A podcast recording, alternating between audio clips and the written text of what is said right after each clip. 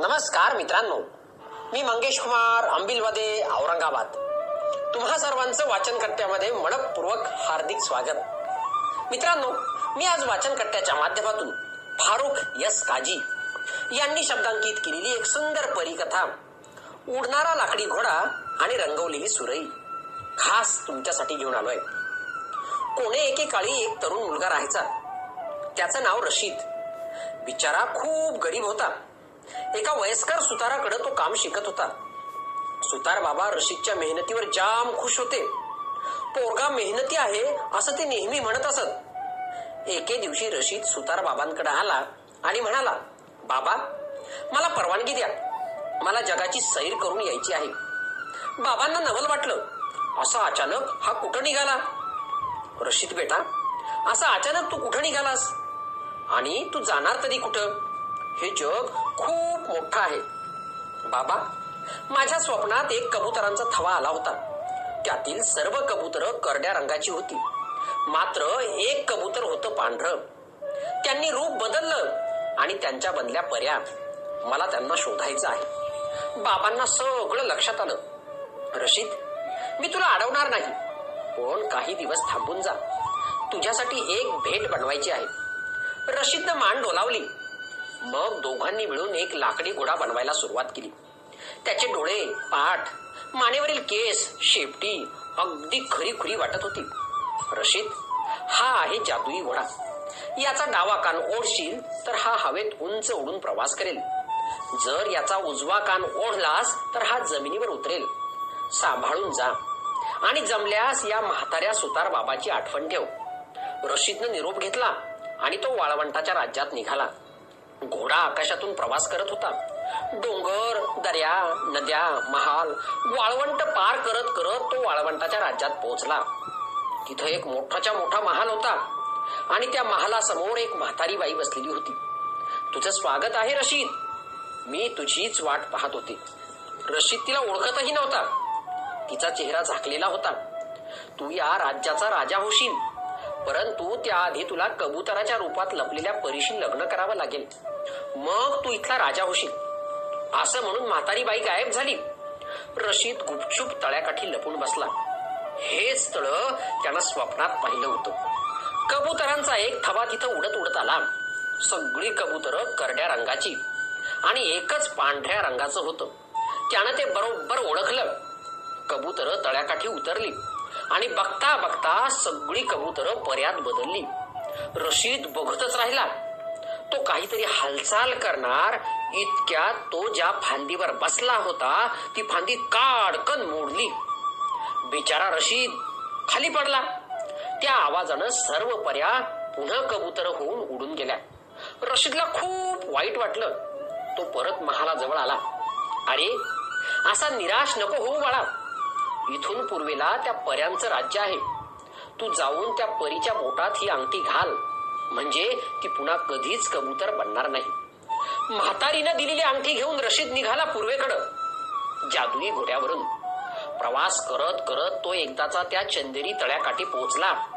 तो एक मोठा राजवाडा होता. तिथला राजा फार दुष्ट होता. परीने रशीदला पाहिलं आणि तिने हसून त्याचं स्वागत केलं. रशीदने तिला आणलेली अंगठी घातली. मीच तुझ्या स्वप्नात आले होते. तुम्हाला पटकन इथून घेऊन जा. नाहीतर इथला राजा मला आणि तुला मारून टाकेल. रशीदनं तिला सोबत घेतलं. निघाले दोघही जादुई लाकडी घोड्यावरून. रशीद मोठ्या महालाजवळ पोहोचला. म्हातारी त्यांचीच वाट पाहत होती. तिच्या हातात एक तलवार होती. तिनं ती रशीदला दिली. घे. आजपासून तूच या राज्याचा राजा आहेस. ही तलवार जोवर तुझ्याजवळ आहे तोवर तू या राज्याचा राजा राहशील. तलवारीला जप आनंदात राहा. असं म्हणून म्हातारी गायब झाली. रशीदचं परीशी लग्न झालं. दोघांना एक गोंडस मुलगा झाला. रशीद अत्यंत चांगलं काम करत होता. प्रजा सुखी होती.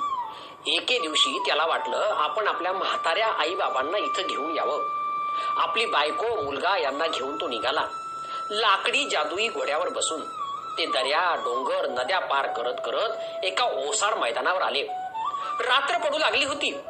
परी आणि मुलगा दमवून गेले होते. परीने त्याला खाली उतरायला सांगितलं. रशीदने दोघांना खाली उतरवलं. थंडी असल्याने कुठं अग्नी मिळतो का हे पाहण्यासाठी तो घोड्यावर बसून दूर गेला. एका डोंगरावर काही मेंढपाळ बसलेले होते. त्यांनी त्याला एक जळत असलेलं लाकूड दिलं. रशीद ते लाकूड घेऊन निघाला.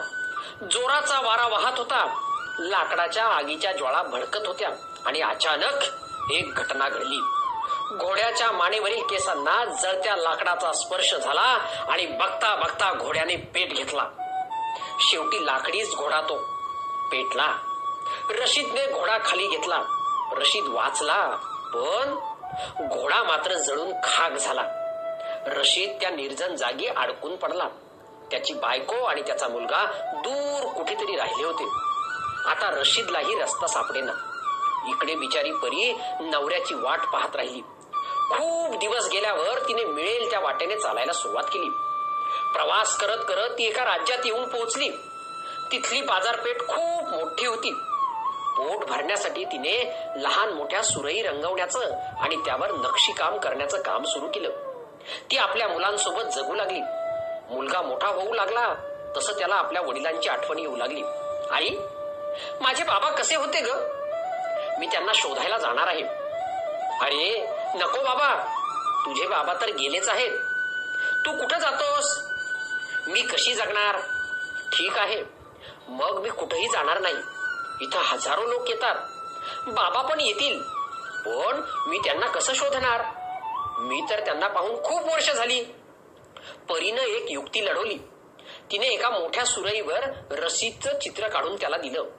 मुलगा राजाच्या मुख्य द्वाराजवळ सुरई विकायला बसला. कुणी नवीन माणूस दिसला की तो त्याची ओळख पटते का ते पाहत असे. पण मग निराश होऊन जाई. पण तरीही त्याने धीर सोडला नाही. त्याला विश्वास वाटत होता की त्याचे बाबा एक दिवस जरूर येतील. एके दिवशी सकाळी सकाळी एक माणूस आत येताना मुलाला दिसला. त्याचा चेहरा काळवंडला होता. चेहऱ्यावर सुरकुत्या पडल्या होत्या. खांदे झुकलेले होते. कमरेला तलवार लटकत होती. खूप थकल्यासारखा तो चालत होता. पण मुलाने त्याचा चेहरा बरोबर ओळखला. बाबा! त्याने मोठ्याने हाक मारली. तो येणारा माणूस चमकून वर पाहू लागला. तो रशीदच होता. रशीदने आपल्या मुलाला मिठीच मारली. मुलगा त्याला आईकडे घेऊन गेला. रशीदचा आनंद तर गगनात मावेना. इतकी वर्ष तो त्यांनाच तर शोधत भटकत होता. काही दिवस गेल्यावर रशीदने आपल्या मुलाला विचारलं बाळा लाकडी घोडा बनवायला मला मदत करशील का? आपण आपला घोडा बनवू. बाबा मी खूप घोडे बनवले पण ते उडालेच नाहीत. आपण दोघं प्रयत्न करूया. दोघांनी मिळून एक लाकडी घोडा बनवला. हुबेहूब आधी होता ना अगदी तसाच. रशीदने दोघांना सोबत घेतलं आणि निघाला आपल्या राज्यात. कशावर बसून? हम्म. अगदीच उडणाऱ्या जादुई घोड्यावर. रशीदने पुन्हा राज्यकारभार पाहायला सुरुवात केली. तरीही त्याला सतत वाटत होतं की आपल्या म्हाताऱ्या आई बाबांना इथं घेऊन यावं. एके दिवशी तो एकटाच जाऊन आई बाबांना घेऊन आला आणि मग सगळेच मस्तपैकी आनंदात राहू लागले. धन्यवाद.